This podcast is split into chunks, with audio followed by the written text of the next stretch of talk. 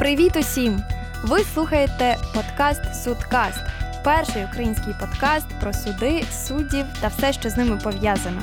Мене звати Галина Чижик, я юристка. А мене звати Наталя Соколенко, і я журналістка. Уже три роки поспіль ми з Галиною є членами громадської ради доброчесності і оцінюємо суддів, чи відповідають вони критеріям доброчесності і професійної етики. І сьогодні поговоримо про дуже дуже важливу подію, яка трапилася 1 жовтня у Верховній Раді. Це було засідання комітету, а перед тим ще підкомітету, який розглядав е, законопроект 1008. Е, Це законопроект, який власне розпочинає чергову судову реформу. І от Галя Чижик була не те, щоби свідком, не просто свідком, а такою дуже активною учасницею засідання засідання цього комітету, і я хочу дуже Галю розпитати про те, що вдалося зробити, і взагалі як це все відбувалося. Я коли читала твою сторінку у Фейсбуці під час цього засідання, я дивлюся, ти постиш, сказала те, сказала все. І я навіть, чесно кажучи, здивувалася, тому що я теж час від часу беру участь в лобізмі якихось громадських ідей, і я знаю, що отримати слово на засіданні комітету Верховної Ради дуже непросто. А як тобі це вдалося? Чесно, я нічого для цього не робила, просто руку підняла. Е, Та, я теж е, вражена е, тим, яким чином відбувалося обговорення, тому що фактично представники громадськості, представники органів судової влади, журналісти, взагалі всі, хто були присутні на цьому засіданні, вони не просто отримали можливість вставити свої п'ять копійок е, в рубриці. А тепер давайте послухаємо тих, хто до нас прийшов. Трапилося так, що ми, е, ті, хто хотіли долучитися, ми взяли повноцінно повноцінну участь в обговоренні правок до законопроекту. І цим ми певно завдячуємо саме голові комітету, пані Ірині Венедіктовій, яка власне і дала нам можливість говорити стільки, скільки ми хотіли. Чому? Тому що ти правильно сказала, 1 е, жовтня здавалося, це був безкінечний день, тому що спочатку депутати зібралися в підкомітеті, тобто це така маленька групка з депутатів е, цього парламентського бюджетного комітету, які саме мали розглянути цей законопроект і дати комітету свої рекомендації. Головою цього підкомітету є Михайло Новіков. Він так дуже насторожено поставився навіть до нашої присутності. Я вже мовчу про те, щоб ми виступали чи брали участь в обговореннях чи дискусіях. Деякі правки вони виходять із громадянського суспільства із організацій, які вболівають за очищення судової влади. Я би сказала не правки, а ідеї. Ідеї, да. А деякі ідеї вони якраз такі, ну як би сказати, контроверсійні, і до них громадськість не має жодного стосунку. І от одна з таких яскравих контроверсійних ідей, не наша, не громадянського суспільства, це ідея скоротити кількість е, суддів Верховного суду з 200 до 100, тобто вдвічі скоротити робити. І от цікаво, е, чи були представники цього Верховного суду на засіданні, і чи вони якось намагалися розкритикувати цю ідею, захистити той склад Верховного суду, який пройшов через конкурс, все ж таки, який не який. Так, була голова е, Верховного суду Валентина Данішевська, і вона, до речі, до останнього боролася за збереження Верховного суду. Чому власне вони так борються? Та тому, що в них на розгляді десятки десятки тисяч справ. Мене насправді е, вразила навіть не Валентина Данішевська, а інший е, суддя е, цього суду, навіть не просто суддя. А заступник Данішевської і голова касаційного господарського суду в складі Верховного суду Богдана Львов е, ходять чутки, ходили е, принаймні про те, що він має стати наступником Данішевської.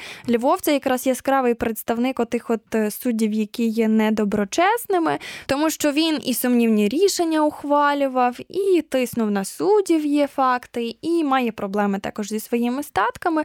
Але Богдан Львов ні слова, хоча він виступав, він мав дуже довгий виступ. Він ні слова не сказав проти ідеї скоротити кількість суддів Верховного суду. Тобто виглядало так, що йому ця ідея дуже дуже подобається. Він дуже обурився насправді тим, що законопроект пропонує обрати нових членів вищої кваліфікаційної комісії і не забезпечує суддівської квоти. Львов, який в 15-му році напередодні проведення чергового з'їзду суддів, де обирали суддю Конституційного суду, е, представницю від суддівства до вищої кваліфкомісії суддів, проводив нараду з представниками господарських судів і розповідав їм, як і за кого треба голосувати.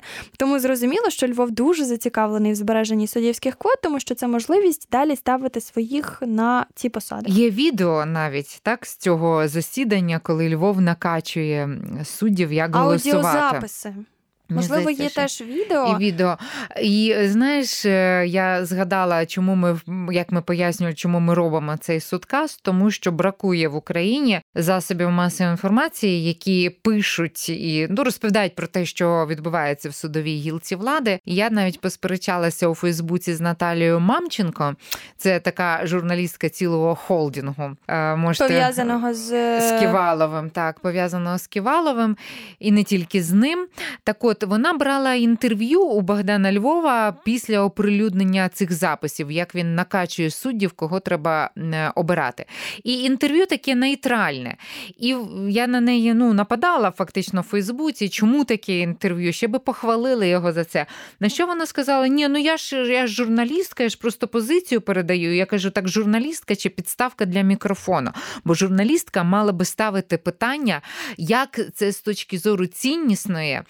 Сам Богдан Львов ставиться до цього з точки зору кодексу суддівської етики, бангалорських принципів і так далі. А якщо Богдан Львов ухилився би від відповіді, то нормальна журналістка, якою Наталя Мамченко, на мою думку, не є, запитала мала би, би, та, написати. мала би написати, навіть якщо не від свого імені, то щоб врівноважити це інтерв'ю з Богданом Львовом явно компліментарне, якимись іншими оцінками, от у Титича би запитала, чи там у Володимира Сущенка чи в інших е, таких впливових юристів. Це нормально так накачувати суддів і давати їм вказівки, чи не нормально? Бо людина, яка прочитала ту публікацію з Богданом Львовом, авторства Наталі Мамченка, подумала, що ну окей, значить так і треба, але так не треба. Так, і от е, Львов якраз прийшов на комітет відстояти не Верховний суд, в якому він працює, який він представляє як голова цілого окремого касаційного суду і заступник голови Верховного суду. І це було дуже сумно і дуже показово.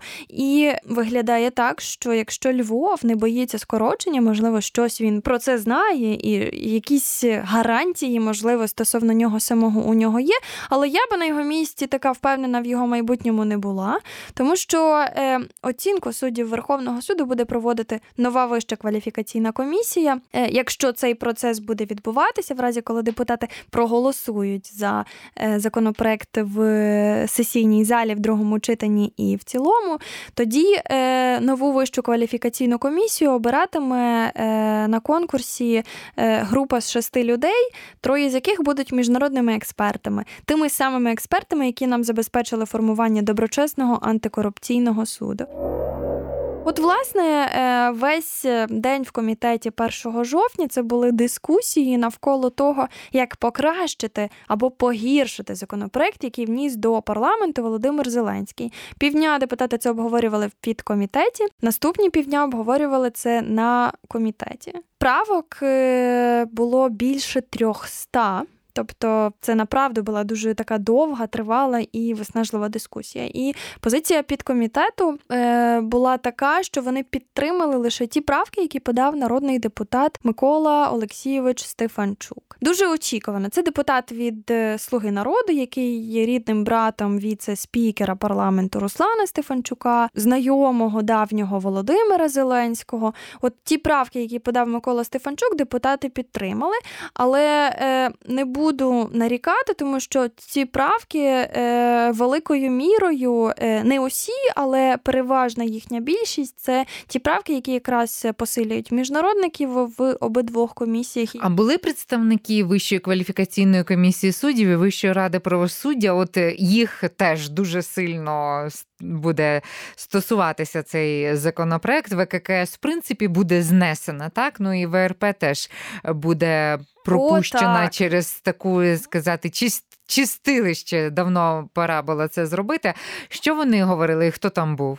Отак, це окрема історія. Прийшли аж е, троє делегацій ціла від вищої кваліфікаційної комісії. Це, зокрема, були Степан Гладій, Сергій Остапець та Олександр Дроздов. Остапець е, є не ким іншим, як людиною, яка фігурує на скандально відомих плівках Вовка, тобто не так просто він став членом Вищої кваліфікаційної комісії суддів, але виглядає так, що ця вся історія з призначенням Остапця до ВККС була марною, тому що у разі, коли законопроект проголосують, то ми е, будемо формувати нову вищу кваліфкомісію.